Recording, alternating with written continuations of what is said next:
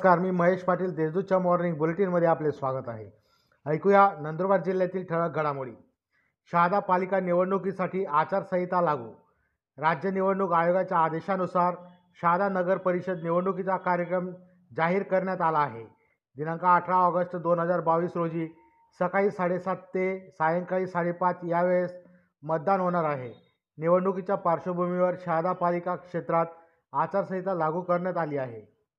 मुदतबाह्य अन्न पदार्थाची विक्री प्रकरणी डी मार्टची तपासणी अन्न सुरक्षा व मानके कायद्याअंतर्गत नंदुरबार जिल्ह्यातील ज्या आस्थापनांनी कायद्यातील तरतुदीचे उल्लंघन केले आहे अशा आस्थापनांवर अन्न व औषध प्रशासनामार्फत कारवाई केली आहे. बगदरी येथे रस्ता वाहून गेला. बगदरी तालुका अक्कलकोवा येथील नर्मदा काठावरील गावांना जोडणारा मुख्य रस्ता पावसामुळे वाहून गेल्याने अनेक गावांचा संपर्क तुटला आहे. यंदाच्या खरीप हंगामासाठी प्रधानमंत्री पीक विमा योजनेचा लाभ घेण्याचे आवाहन.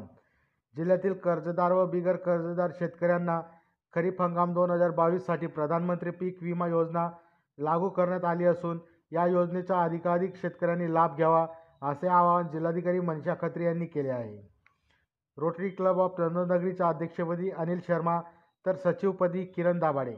नंदुरबार येथे रोटरी क्लब ऑफ नंदनगरीच्या पाचव्या पदग्रहण समारंभाप्रसंगी नूतन अध्यक्षपदी अनिल शर्मा तर सचिवपदी किरण दाभाडे यांचा पदग्रहण सोहळा नंदुरबार येथील इंदिरा मंगल कार्यालयात पार पडला.